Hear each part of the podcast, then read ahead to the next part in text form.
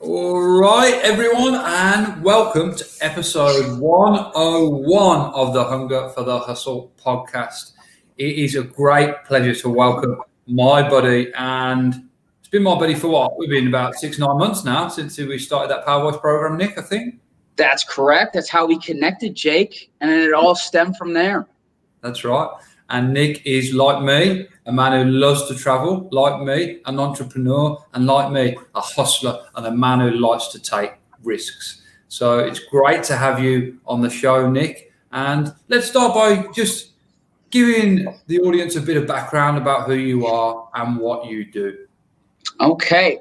Well, ladies and gentlemen, be prepared for one of the most ridiculous stories you're probably ever going to hear how I initially showed up into Australia, how Jake and I were able to connect, how we were able to build that kind of common interest together. So, my name is Nick Hefke. I'm 28 years old. I'm originally from Rochester, New York. I'm currently in Playa del Carmen, Mexico, where I've been here for about a week and a half. Previous to that, I was living over in the Gold Coast in Australia.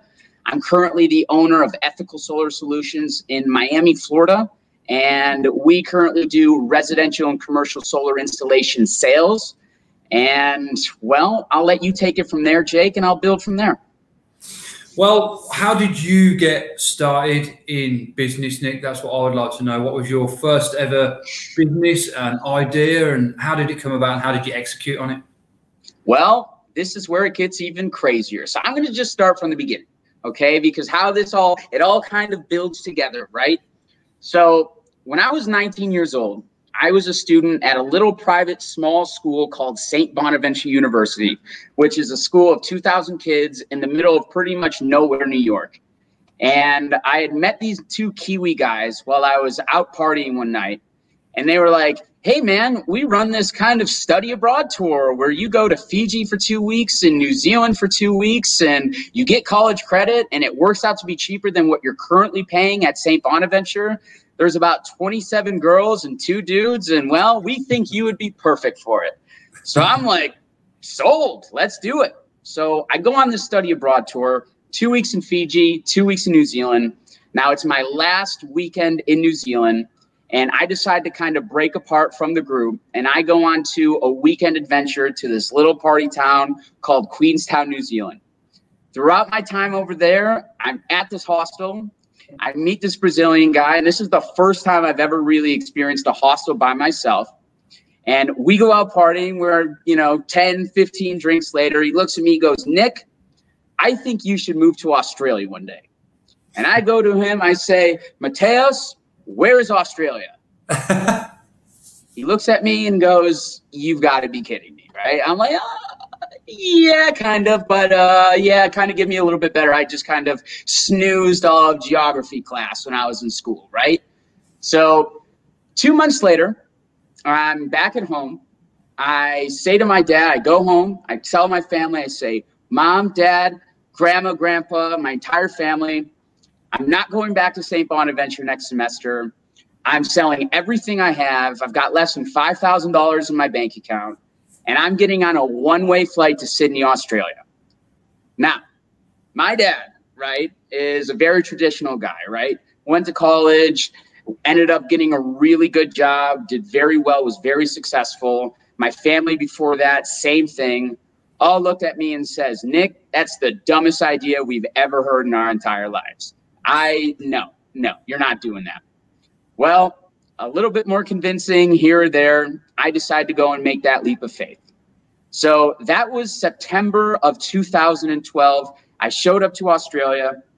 I spent a year over in Australia, traveling around, doing all crazy types of businesses, ranging from door to door sales to jetpack instructor to a travel consultant. Worked at, I don't even know how many hostels. I was a personal trainer. I mean, you name it, I probably would have tried it or gotten fired or you know had some fun going or at least applying for it, right? So after that adventure, I decided to go to Southeast Asia for three months with my buddy who I'd met pretty much my second day in Sydney. And we're traveling on pretty much no money. And after that experience, I go back to St. Bonaventure, and that's when depression kicked in. right? I go back to St. Bonaventure. I literally just picked up where I left off. Three months at St. Bonaventure, I decided this was not the path I wanted to take. So I did all the research that I possibly could. And I ended up switching my studies over to Australia, where I would then continue and commence my bachelor's degree. So I go to say, or I go to uh, the Gold Coast, and I start at a university called Bond University. And previous to that, I had to make a quick little pit stop to Vietnam, Cambodia, and Thailand. We're not going to get too in detail about that story. That's its own chapter because the ridiculousness gets even crazier. But I ended up staying over at uh, Australia for the next three years. And throughout my semester breaks, I would travel all around the world right? I'd go on holiday after holiday after holiday after holiday, and you name it, I've been there, right? So I end up going back to Bond University and I started my master's degree, and this was in January 2016. Throughout a lot of those travels, I would go in and out of Thailand a lot. And Thailand was one of my favorite countries to holiday in. I think it's probably one of the greatest places if you're a beginner traveler or you have an interest in traveling or backpacking that's where i would recommend to maybe take your first step forward i agree that was actually the first place i ever went traveling when i was 18 just 18 tell me jake where'd you go uh, Koh Phangan, of course, Koh Phi Phi, Koh Tao. uh, a bit of time in Bangkok, but not much because I was essentially island hopping. Yeah, all the good spots. Excellent. So let's let's just reverse for a quick second. And let's talk about Phi because this is where the ridiculousness kind of kicks in as well. Mm. So I've been to Phi probably three or four times before. That's my favorite party spot pretty much in the world, right? If you like to party, if you like to be around good looking girls, if you want to go and have fun, that's where I'd highly recommend you check out. I don't know what it's like right now, but I mean, back in 2012 to 2020, you know, previous to COVID. Yeah. Yeah. You're going to shave so a lot of years off your life. You're going to have fun. Yeah. Oh, yeah. A lot of fun. I first went there in 2005. Then I went back in 2015. It changed a lot, but still a great place. Right. Mm. So I, uh, I'm in and out of Thailand all the time. And I'm about to finish my last semester of my master's degree in Australia. So let's go and fast forward to 2017. Okay.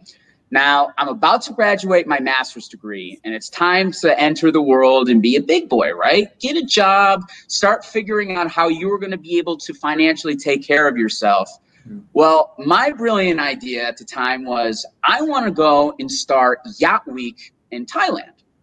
And if you're not familiar with the Yacht Week, go on YouTube, go on Google, Look it up. It's this incredible adventure over in Croatia that I had went on three years before that.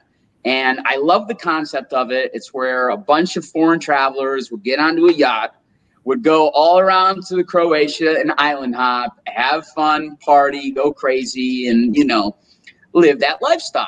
Hmm. So my idea was, how come they never brought it to Thailand. And I start doing some market research into it, and I see this is one of the biggest tourist hubs in all of the world. It's one of the biggest uh, sailing destinations in the world. And, and my curiosity was how come the Yacht Week in Thailand wasn't currently operating? So I found out that the Yacht Week was in Thailand, but they decided to change their direction over more so into Europe and to other areas around the world.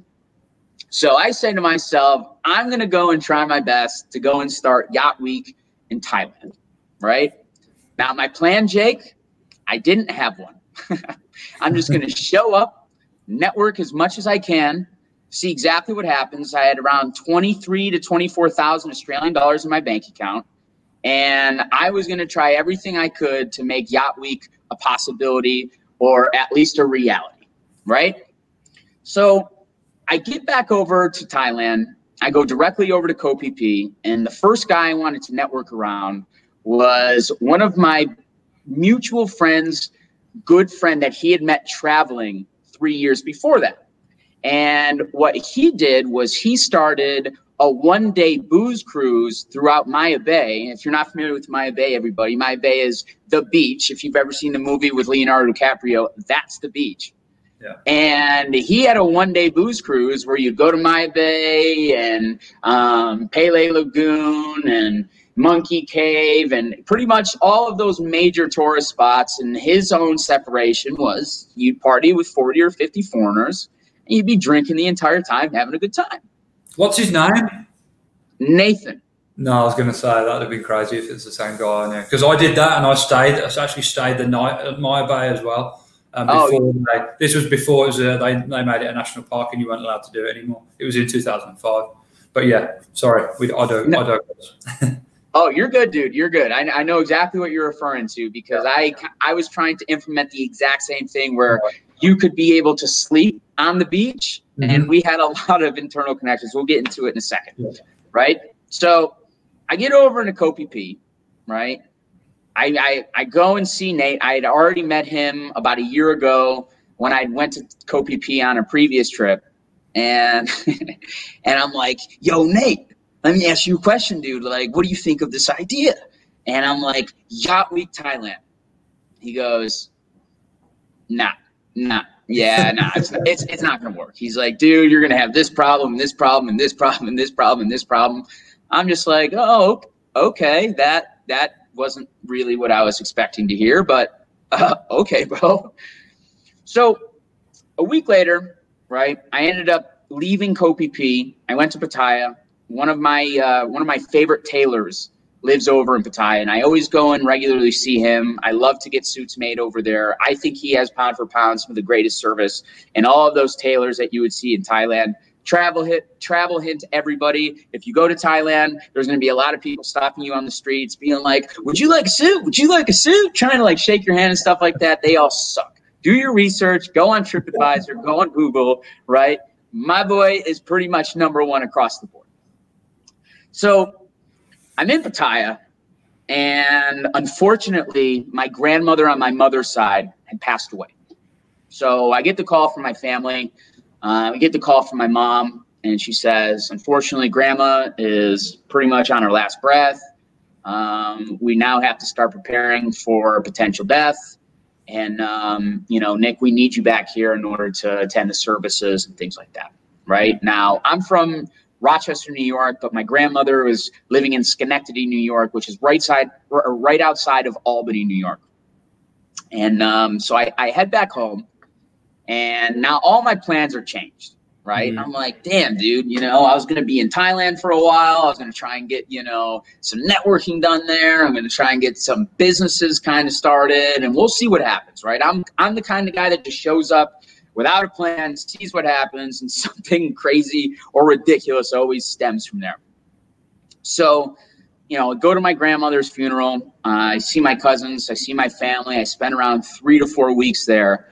And I have a new plan, right? Where I decided that I was going to go back to Australia and I was going to go and attend my master's degree celebration and I was going to go to Australia and then back to Thailand, where I was going to go and do a Muay Thai camp because I was just starting to get involved in martial arts. I was I was really interested to start fighting over in Thailand in Muay Thai.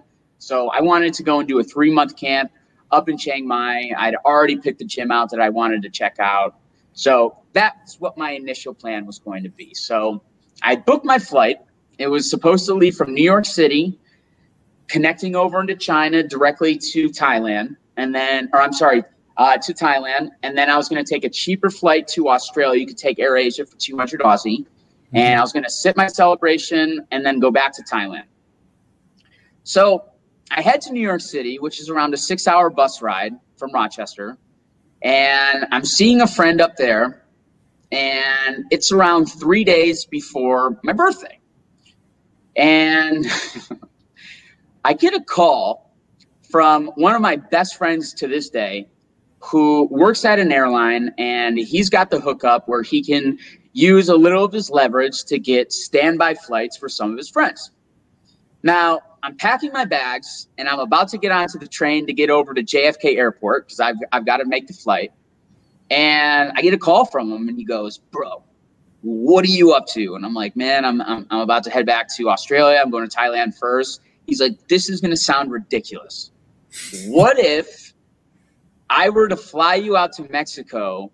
and we'll spend your birthday here in Mexico City. Now, i I love Mexico. I've already been there around four or five times throughout a lot of my world travels. And he's like, why don't you come and spend your birthday with my fiance and I, and we'll just have fun, and then we'll go and travel Mexico for a while.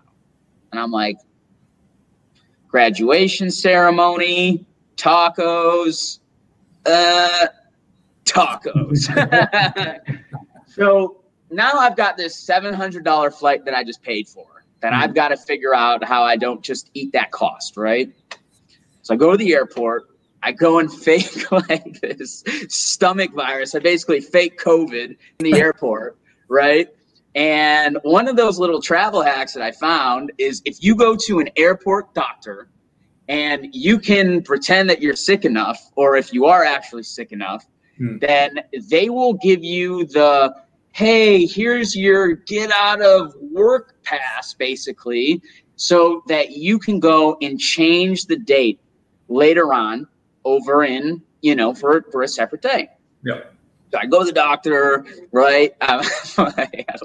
Absolutely ridiculous, right? But somehow, some way it works. So I get the note, I change my flight. He gets me on that standby flight immediately. I head over to Mexico City. We start hanging out. We're going all over the place, right? We're traveling to one town to the next on a bus. I'm in Acapulco. I'm in Guadalajara. I'm in Puerto Escondido. I'm in Oaxaca. And now I have to head back to Mexico City to go back to New York to get on that flight that I'd already booked. Yeah. So remember that buddy I was telling you about over in CoPP who had that one day booze cruise? And he sees that I'm in Mexico and he goes, Hey, bro, I'm uh, I'm in Costa Rica right now, and we're gonna be I'm gonna be traveling around Costa Rica, Panama, and Nicaragua. One of my really good friends at the time had a hostel over in Nicaragua, and this was the mutual friend that he connected me with. And he's like, let's go and hang out with him and go and travel. And I'm like, but dude, I've got, I've got this flight that I just like postponed. And he's like, dude, just do exactly what you did before. Yeah. So I'm in Mexico City Airport, and now it's round two faking COVID, basically, 2017. And uh, long story short, I'm able to move that flight back again another month and I head over to Costa Rica, and that's where the idea starts coming alive again, right? We start hanging out, we're traveling one town to the next, all in a minibus. Now, we're in this little town in Costa Rica. It's called La Fortuna, right? And if you like coffee, Jake, this is some of the best coffee you can find on earth, right? It's got like sick volcanoes and waterfalls. It's super dope. So we're blind drunk. We're in the back of a minivan, basically. And I'm just like, Nate, dude, Yacht Week Thailand. Come on, dude. What do you think? and he goes, you know what, man? I've given it a little bit more thought. I had another buddy who gave me the idea a couple years ago. Unfortunately, it never progressed. But the more I think about it, I don't know if we'd be able to pull the exact same you know, idea is the Yacht Week in Croatia, but what if we were to basically do an extended version of my booze cruise, right? And I'm like, yeah, I like the sound of that, Nate, right? like, now we're talking. Mm. So, you know, our brains start working a little bit more. His network starts kind of getting involved. He starts kind of getting some light bulb moments. And the next thing you know, we're like, dude, let's let's give it a try right? So the new plan was a seven day six night island hopping cruise on a yacht. It's around 800 to a thousand us dollars where you get pretty much all of your meals provided wakeboarding and tubing. You visit 13 islands. You party in a new island every single day. You've got two nights where it's kind of rest night You know, you visit all the major attraction areas that you would have to have either hired a little, uh, what's it called, like a long boat over in Thailand to be able to get access to. But we gave the service where you can basically visit that on a yacht and take our little dinghy over to those to those islands. So, so we start progressing. We start really putting our brains together. And I said, okay, dude, new plan. I'm going to head back to New York, right? We go to Panama and I fly back to New York and I get on that flight over to Thailand. I'd my graduate, I skipped my graduation. And the new plan is I'm going to head up to Chiang Mai. I'm going to do a one month Muay Thai camp. And at the time, Jake, I was helping a TEDx event over in Sydney. It was TEDx UNSW um, organized the event, and I was bringing a prominent speaker to the table. So I don't know if you're familiar with a guy by the name of Tim Sykes. Does that ring a bell at all? I've heard of him. Yes. Yeah. Yes. So penny stock trading guru. Um, we had connected when I was trying to start my TED talk over in uh, in uh, Bond University in the Gold Coast. Mm-hmm. Unfortunately, things never dis- or never went forward. So I connected with my buddy over in Sydney, and this was at a university that I'd spent a semester. That's a total different story in itself, ridiculous beyond ridiculous. And um, I was like, hey, man, uh, I'm trying to bring Akon and Tim Sykes over to a TEDx event. Um, Tim's already given me the verbal yes. Akon, uh, some of his representatives have given me the verbal yes. And um, here's all the, you know, information to prove it. So the plan is go over do the Muay Thai camp, go back to Sydney, go and attend the TEDx event, make sure that all goes well. I met Tim. We had a good time. We had a good weekend together. And then head back over to Phuket, where it's Blanco Yacht Week, Thailand, right? Now, Blanco is one of the biggest party hostels that you would find over in Thailand, over in Koh as well. And Blanco Boat Party, I don't know when you were out there if that was still going on at the moment, but that's basically how we got the name. So, four months later, right, we've got this entire journey blueprinted, right? And we've got two months to do all the marketing, do all of the, you know, reputation management, basically build all the brand recognition for the company and try and fill at least half our boats that year in order to make this thing actually work out. Right. And so what, here's what year are we now? This is 2017 still. 17 still. Yeah, man, that was yeah. a busy year for you. right. So I'm living out of Thailand basically. I'm living in Koh Phi Phi, right? And again, we have every thing against us, right? We've got the odds against us. This isn't supposed to work out. Just think about it, right? You know, we're I'm I'm an American citizen. He's Aussie. Mm. You know, we've partnered up with some very prominent Thai guys who've got some serious connections alongside the Ao Nang Koh Phi Phi area. And next thing you know, we've got two months to basically get this thing started. So we do a test trial. The test trial went really, really well, in my opinion, anyways. Um, you know, we had headache after headache after headache, but exactly what are you going to expect? You know, it's your first time ever. And uh, long story short, uh, we were able to launch a few boats that year. Um, and then I had to go back to Australia in order to accept my two year postgraduate work visa. And in order to continue living abroad and living in Australia, where you know investing in a master's master's degree over in Australia made sense to me, was the possibility of getting a permanent residency visa afterwards. So Australia basically says, Nick, you got to come here. You've got to work as a marketing specialist for two years. You can't start your own business. You can't be a business owner. That's considered volunteer work. You have to have at least two years, 20 hours worth of experience. Uh, pay slips can't be your own company. And if not, then unfortunately, you get that two year visa and then it's see you later, buddy. Mm-hmm. So I'm, I'm, I'm, doing a majority of the marketing. I'm trying to do a majority of the sales, all from the Gold Coast. I connected with some of the top travel company, travel sales companies in the world, especially within that region. We didn't have too much luck at being able to get that entire fleet out for all of those weeks that we do over in high season. And long story short, we still had COVID and so many other headaches go forward with that. And I'm sure we'll talk about it in a second. Um, but that was my first business idea I've ever had, Jake. And I'm sure you're going to have heaps of questions. Wow. That is just what a story. What a story, man. It's just crazy. 24 years old, dude. right? Yeah.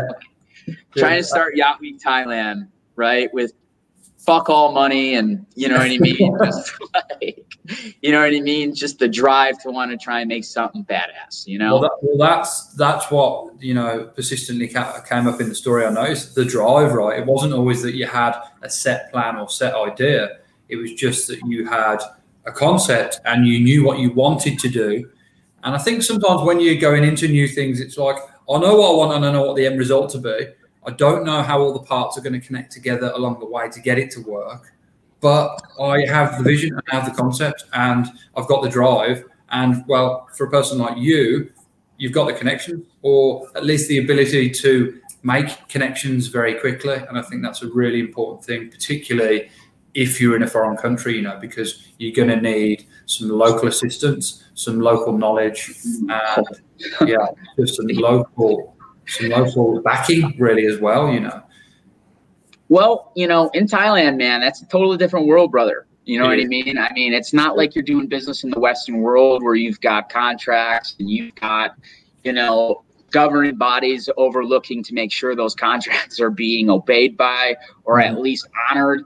So, you know, you're basically in the wild, wild west out there. Everything's majority, you know, gentlemen's agreements, you know, being a foreigner in Thailand, you, you, know, I'd be lying to say that you aren't a target, especially to some of the local community. You know, it is kind of still third world out there. I would argue it's more second world.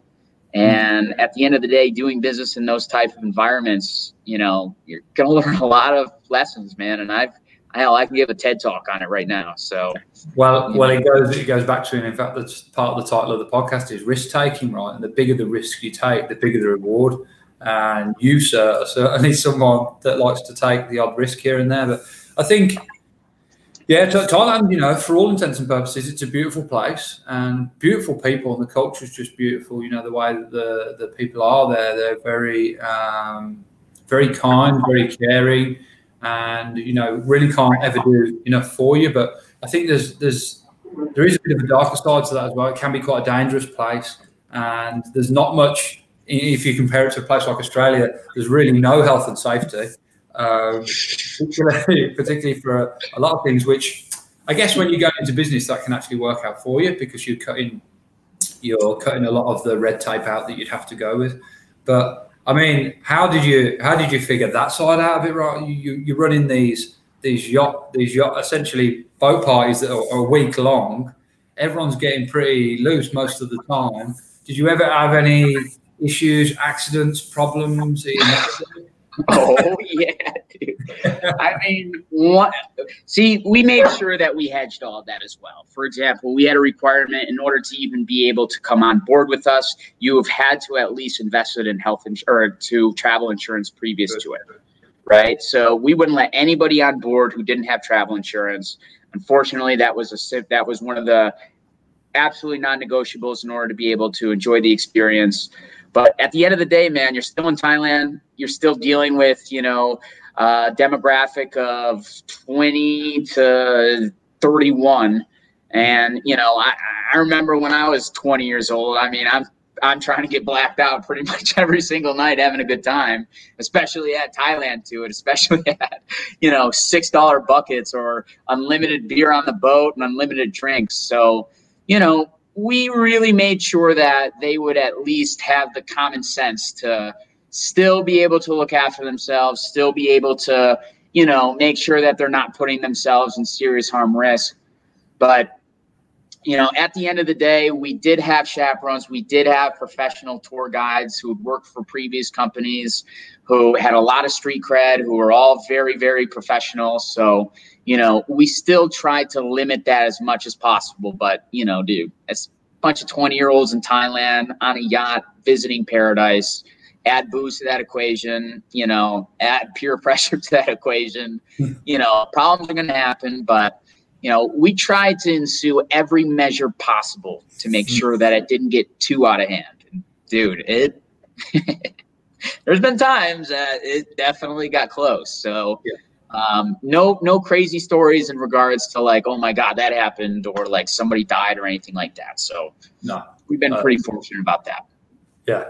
And, and you mentioned that back there, Maya Bay, which for anyone that's watching who doesn't know, Maya Bay is where the film The Beach was filmed and that the star starring Leonardo DiCaprio. And I first went there in yeah, it was 2005 the first time I went there, and there really wasn't many people there. And we at that time it wasn't so protected as it is now. Now it's like a national national park, and it's the, even the marine life there is, is also protected. And we were lucky enough to be able to stay on the island for a night. It was like That's a boot cruise. Big, That's big. that, was the first time, that was the first time I breathed fire with kerosene. And as you can imagine, I woke up the next day feeling quite and, and had this kerosene taste all in my in my throat. It was horrible, but um, yeah, just a great time. And then I went back. I remember going back in 2015. I didn't actually go back to Maya Bay, but I went to a small island called uh, just off Koh Phi Phi. It will come to me in a minute. But I was aware it had changed a lot. You know, there were a lot of resorts popping up. A lot of Koh Lanta, Koh Yao Noi. Any of those ring a bell? Uh, Railay. It was off. Um, it will come back to me. Nah, it will come. It's all good. It's all good, brother. I went back. I went back to this spot, and it was, um, you know, there was resorts that popped up all along the beach, and I was like, wow. The last time I was here, it was just shacks on the beach, little huts on the beach, and and a couple of bars. And you know, I suppose tourism is really one of the major main incomes in Thailand, and you can't blame them at all for wanting to grow and expand that. But it was a little bit of a shame how all these big concrete buildings have popped up on on what was, you know, what still is, of course, beautiful little islands. Oh yeah, dude. I mean, when I was out there in 2013, in comparison to what it is now, it's apples and oranges, dude. I hmm. mean, 2013, yeah. Even then, it was starting to get developed. So man, if add, yeah. you know, go back 10 years from there, oh man, oh Ton dude, Bay, that was it. Ton Sai Bay. Ton Sai, gotcha. Yeah, okay. yeah, yeah, great. Yep. Hmm. But um, I'd like to go back again and just see how it's changed.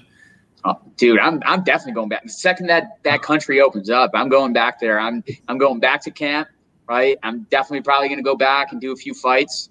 Um, so I'd be out there right now if I could. You know what I mean? I, I just can't do that two week quarantine, dude. Hell no. Right. I, t- yeah. I talked to one of my good friends, John Wayne Parr. He's done like two quarantines right now, pretty much in Singapore. And like, God bless him, dude. I can't do that. My ADHD is way too bad. I go absolutely loco. So, yeah.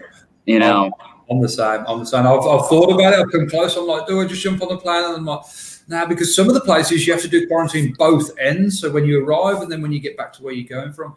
So I don't know. There's only so much work you can do before you're like, I just need to get out of this place. Right, dude. You know, Wayne, he's done this is, I think, his second one month quarantine where he had. So he right now he's uh, so tomorrow everybody uh, tune in to TNT. He's fighting Nieky Holzken um, on ONE FC, and that was in uh, Singapore. So you know when he flies from Australia to Singapore, he's got he has to do two weeks out there, and then when he comes back, he's going to do two weeks in Australia. And um, that was the second time he's done it. And oh man, God bless that dude because oh, I that's just torture for me. That just seems like prison. Yeah, so, it, it, it is kind of prison. Yeah. And then, what inspired you to start wanting to do fight training? I'm sorry. What inspired you to want to start fighting training Muay Thai and, and having fights? Uh, well, you know, when I was when I was living when I was living in Thailand, dude, I was like, you know, there's pretty much two things you can do at night right? Like when it comes to 6 p.m., right? Especially when you're done with the whole kind of touristy stuff, right? Mm-hmm. You know, and your liver hates you and you're just like not sleeping well and you're just like, oh man, drinking, I'm just shaving years off my life, right? Yeah. So, you know, if you're gonna get engulfed in the culture, that's cool. But like, dude, my Thai sucks. Like I can't speak Thai to save my life. Right. Mm-hmm. So, you know, it's really difficult for me to really build a dialogue with the locals. So, you know, I've always been a huge fitness guy, right? I, you know, I was fat most of my life. And, um, you know, when I was 16, I went on a diet and lost around 60 pounds and promised myself that I'd always continue to keep a sustainable lifestyle or at least a sustainable, healthy lifestyle. Mm-hmm. So I was always a gym junkie. And that just kind of got boring to me. So I was like, you know, screw it. I'm in Thailand, right? There's nothing much more to do. So why not get involved in their local sport? And, you know, I walked over into a Muay Thai gym, did about a week's worth of Muay Thai and absolutely loved it. You know what I mean? I, uh, I then, I, dude, that's even a crazier story in itself. But, you know, I was doing martial arts all across Thailand. I've been doing martial arts all across the world. I was just in the U.S training with some absolute legends. And um, I trained with Wayne Parr in the Gold Coast for around three years, and and Angie Parr and Jazzy Parr and Rocky Ogden, all those guys, and they're all absolute legends. Love them very much. And um, you know, it's just it's just become a total passion of mine, man. Nice, man. I mean, it's one hell of a way to keep fit, and not only for your body but for your mind as well. You know, it's great for your discipline. You mentioned there you have ADHD. It's great for that. It's great for calming the mind down sure. Yeah, dude. At the end of the day, man, you know, Muay Thai, it, it's a challenge. You know, that's that's some of the beauty that I love behind Muay Thai is because, you know, I was never an actual natural in Muay Thai. You know, I had to really change up my entire body structure, basically, right? You know, I wrestled a little bit in high school, and you know, I weightlifted for ten years, and you know, I'd always kind of be, you know, pretty stiff. And in Muay Thai, they have a saying of of fighting stiff, where you know you've kind of got to really shave down your muscles so you can turn your hips over correctly and you know you can be able to check kicks and be able to block correctly without you know getting hit in the sternum every single time so you know i always had those challenges in front of me and and to be honest man i, I was just inspired by guys like wayne parr and Bas Rutten and jason park and and heaps of other legends that I've met throughout my travels. And, you know, it's just saying, screw it, man. Let's just go in there and test each other or test test yourself and see what happens. you yeah. know? That's the beauty of trying new things, right? Because you try try new things, you put yourself out there, you put yourself in a place of of challenge, of discomfort, you know, of um, not not you know, not knowing am I even gonna like this, am I gonna enjoy it? But sometimes something clicks and for you, you know, there is Muay Thai, and then you just you you find then a new community of people. It's like recently I've, I've started doing some dancing, some salsa dancing, and now I'm like I'm okay, still pretty rusty, kind of six seven weeks in. Um, but you've got you've got a community there. You can go anywhere in the world. There, you know, you can jump into a fight gym. For me, you go to salsa salsa club, and you know, you've got a new community of people that you can you can rock on with. Jake, for the love of God, get good at salsa and then go to Colombia. You're welcome. That's what my teacher told me. Yeah. I, dude, I, I, I've tried salsa dancing all around my travels in South America. Every time I do, they're all just like, yeah, he has no idea what he's doing. Right. And I just, you know, I just look dumb as hell. Right. But if you can get good at it and you go to Colombia, you're going to have fun. you're welcome. I'll show you where to go, dude. I'll show you where to go notes taken. Now, so we were kind of looking at 2017, 2018 there. Let's fast forward to, you know, kind of today, 2021, because I know now you work, you have your own solar company. At the moment, yep. you're out there in Mexico. Wise decision getting out of the States. And, but how did, how did that business come around? I know there's a particular story. You mentioned Akon back there and trying to get him at a TED talk. And I know you, you work closely with one of his partners now. I know that story, but these guys don't, and I'd love you to share it. All right. So, how I got involved in solar, right? Kind of, we're going to have to reverse back a few years, right? So, I'm just trying to think. Uh, I think this is going into 2018. 2018, I'm pretty certain. It was 2016 going to 2017. I, would have to go back to my Instagram, right? So, I was, uh, it was my second last semester over my master's degree and I've been traveling heaps, right? I was kind of like trying to find new things to do. So, one of the aspirations I was bringing to the table was I really wanted to start a TEDx talk. And basically, the reason why I wanted to get involved into the TEDx talk was imagine you're about to graduate, right? Imagine you're starting to look at the graduation kind of like time to be a big boy time, if that makes sense. Yeah. And um, a friend of mine and I kind of wanted to test the waters to see what if you were to build your direct network by offering a sense of value to people that you might look up to, people that you might potentially want to have as a professional connection, or maybe do some things professionally together, or at least maybe just see what happens and see if there's an opportunity that stems from it. So I, uh, I reached out to pretty much all the people who I was at least interested in, or at least I looked up to. And I wanted to offer them the opportunity at gaining a new sense of exposure by utilizing the TEDx platform. So, you know, I was at Bond University and the Gold Coast sells itself. It's one of the most, you know, badass places in the world. It's one of the most beautiful places that, you know, I've seen throughout all my travels. Bond University is an awesome school. It's an unbelievably presentable school. And um, I had already spoke to the vice provost there, who was a very dear friend of mine. And, um, you know, he was on board to see if this is something that we could potentially bring where, you know, we can bring some big names over to Bond Uni, especially within the TEDx, you know, brand in itself. It's like, you know, I think this would be a Grand Slam home run. So imagine trying to get a guy like Les Brown, right? Let's just use Les Brown as a, you know, a, an example here, right? Now, imagine you don't do your Find Your Voice program or any of that crap, right? And let's say that you are just an average nobody. How would you try and get Les Brown to speak at your TEDx event? What would be an idea that you would stem up, Jake? I would try and connect with these people, you know, because the the person themselves isn't always that accessible. But if you find out who they work with in their team, get in with them, that's often the best route to to to get to people with big notoriety. I absolutely agree. And that was the step that I tried. So now, Akon, for example, imagine trying to get in touch with that dude. I spent probably two days of my life trying to figure out who his publicist was.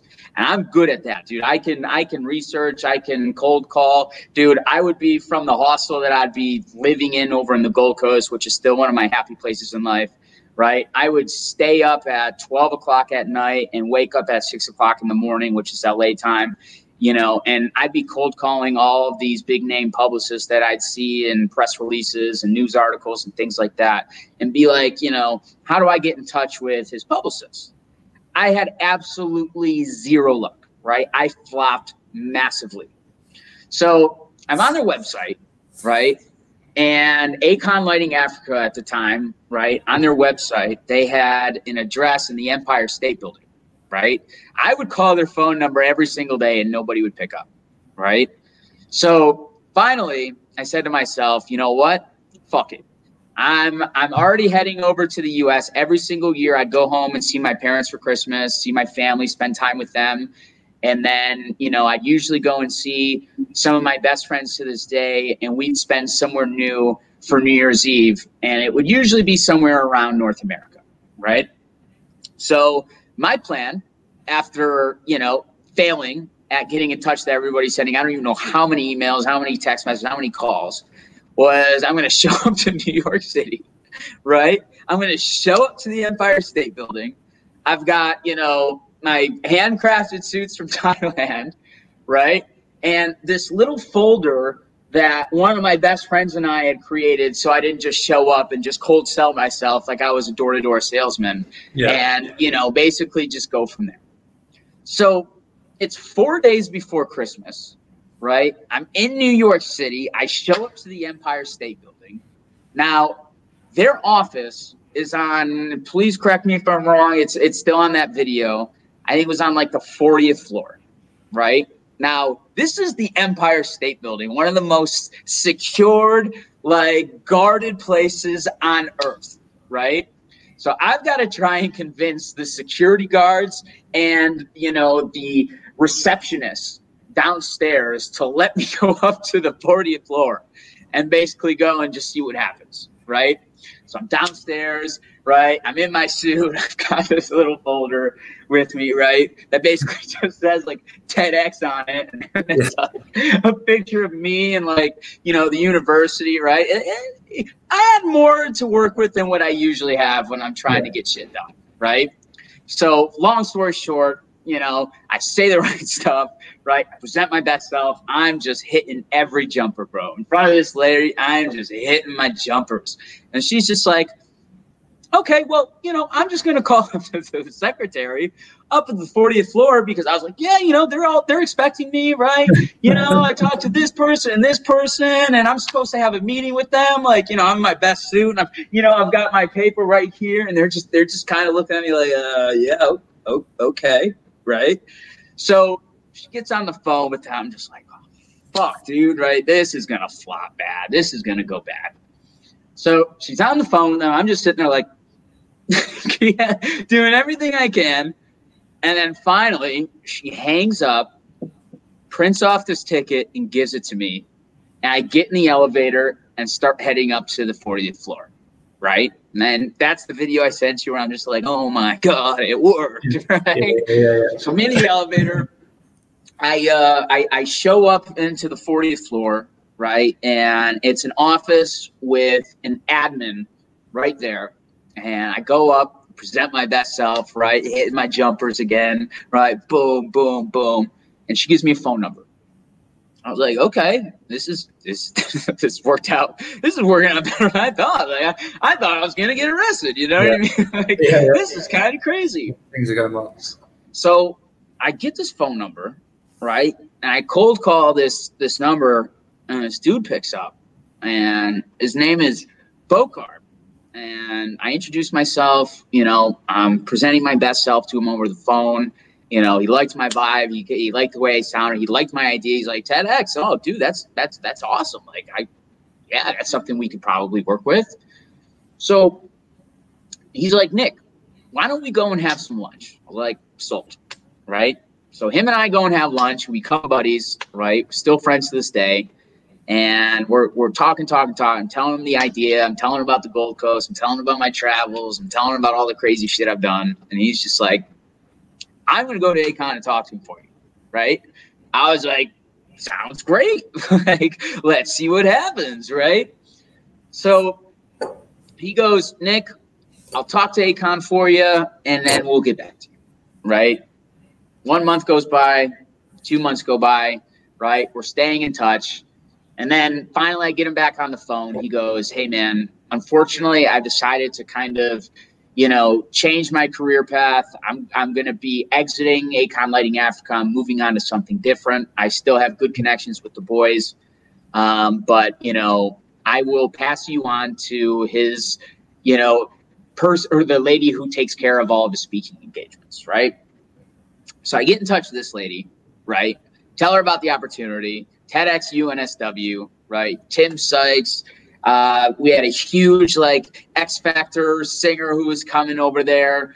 Um, like the event was badass, right? And it was it was expected to be super badass.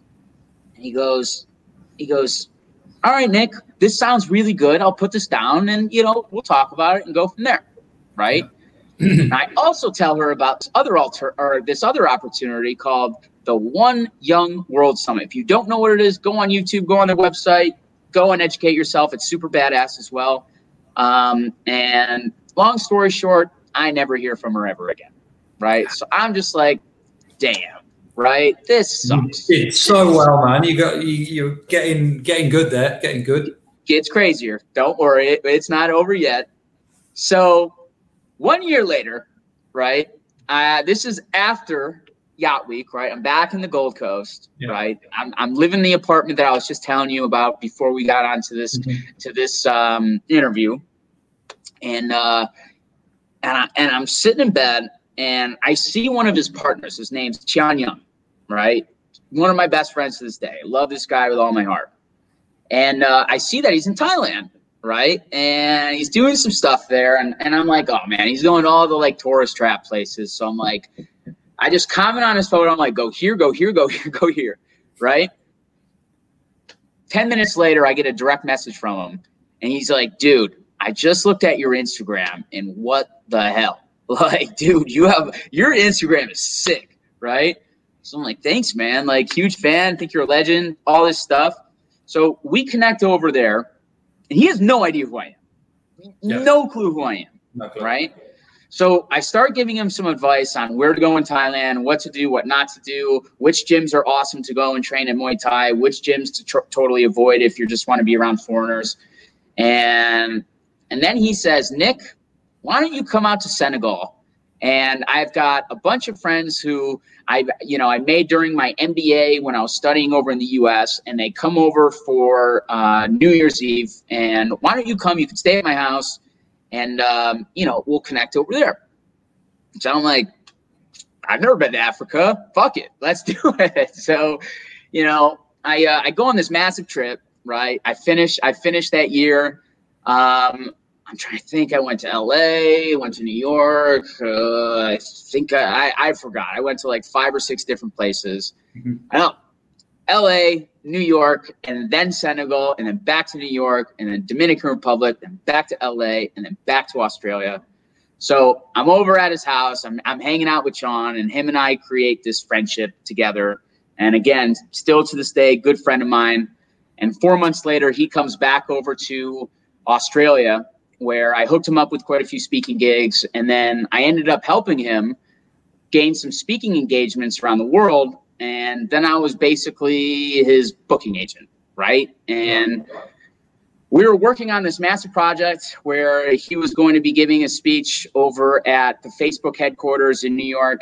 He had just launched a new book and you know we were we partnered up with this really awesome non-for-profit who was hosting the event bbc africa was going to be there it was going to be this huge master class and this was yeah. supposed to add some more you know impact to the charity and also be able to give some notoriety at what their causes are currently doing and how if you ever wanted to go to africa or if you wanted to get involved in doing business in africa this could be a little cheat code to implement so then covid kicked in so so long story short, I was working with them over on Akon Lighting Africa. Um, I was helping them with certain speaking engagements. I was helping them be able to get put onto certain new platforms, and that's kind of the short version of the entire story. Yeah, yeah, man. So you kind of went back full circle, dude. It's it's crazy, man. Like the more I think about it to this day, that was years ago. And while I was working with them, that's how I got involved in solar. So, you know, Sean, he works on a lot of large scale commercial solar projects. You know, he was kind of giving me the the rundown on just kind of like these are some things to, you know, use as cheat codes. These are ways that you can potentially do it in the future. And I decided to go more so on the residential side. I was working with a company over in Australia. We were doing residential and commercial solar as well. Yeah. Um, I decided to branch away from them and start my own thing, and um, here I am today.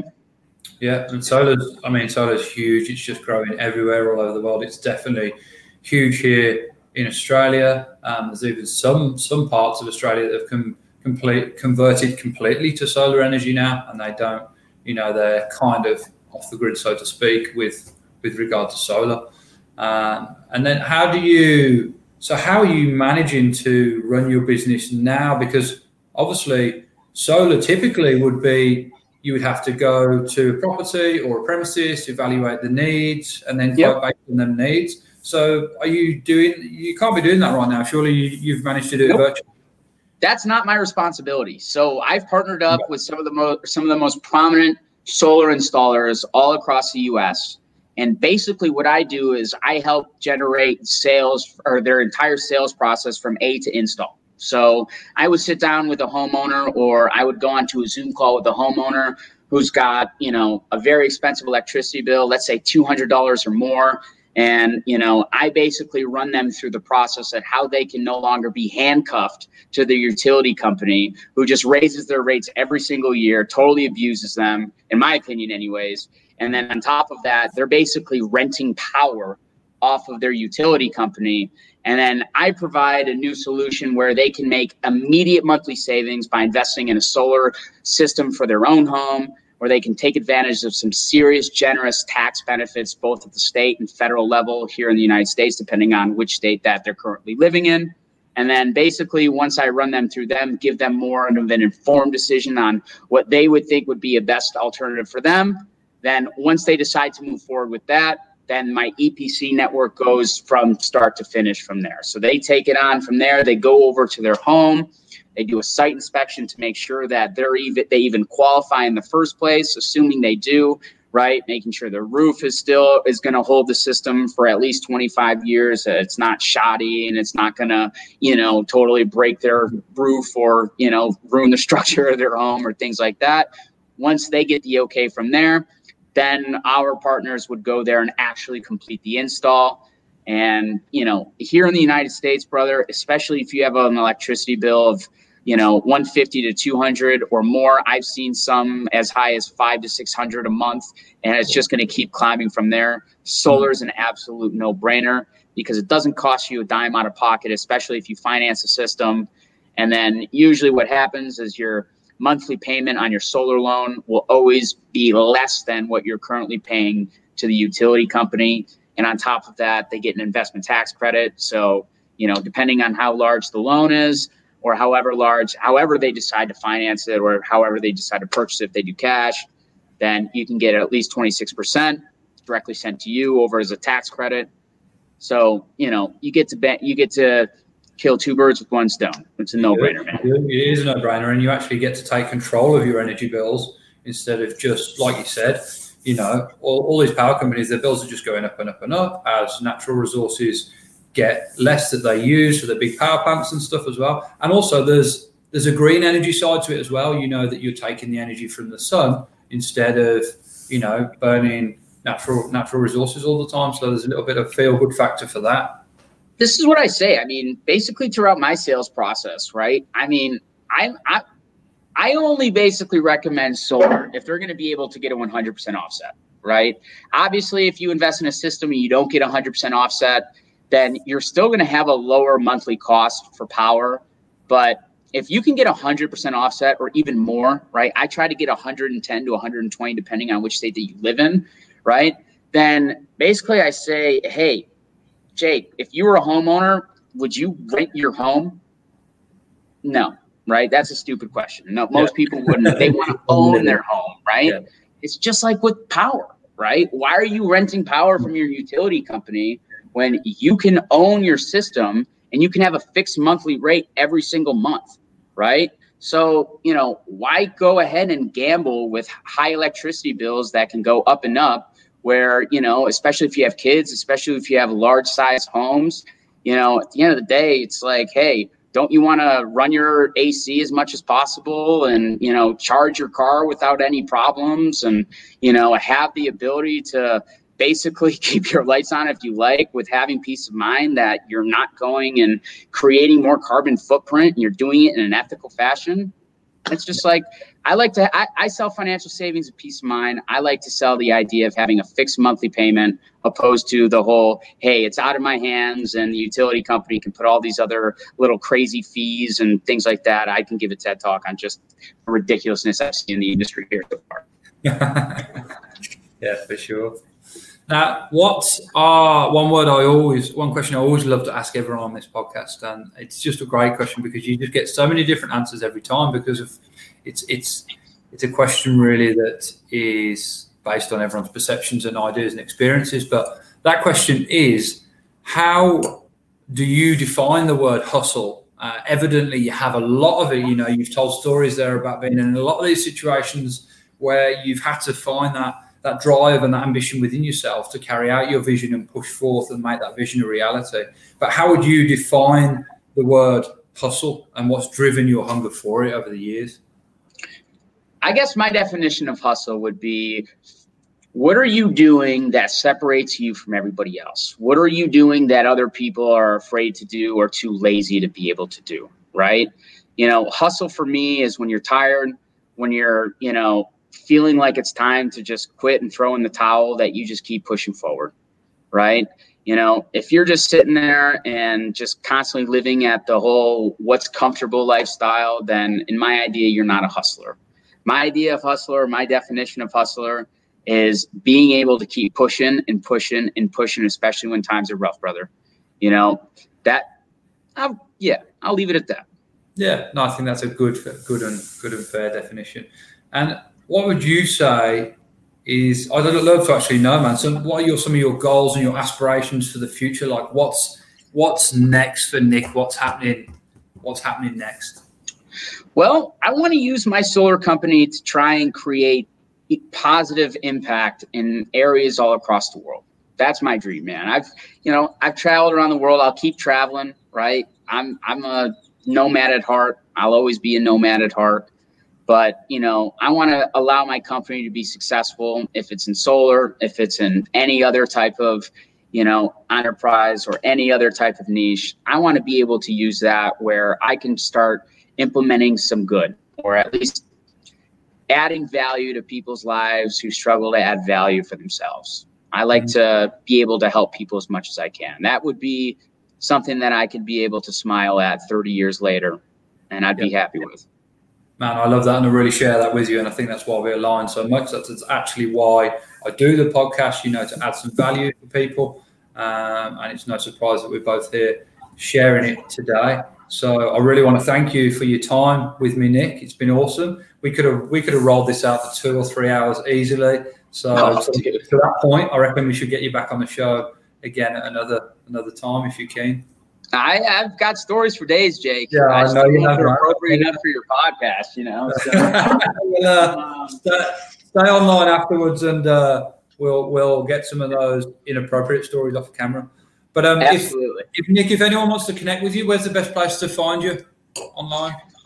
Probably Instagram or Facebook. Um, yeah. That's where I still stay connected to a lot of, you know, my buddies all across the world. And uh, you know, don't be surprised if you see me in another area or you know another country, even though it's COVID. I'm, dude, I'm still all over the place, man. I'm, yeah. I'm in and out of the states a lot, especially for work.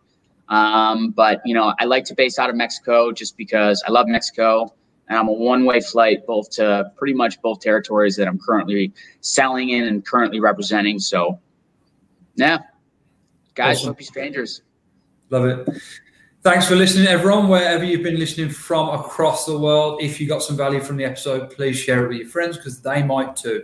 Stay happy, stay healthy, and keep on hustling, folks.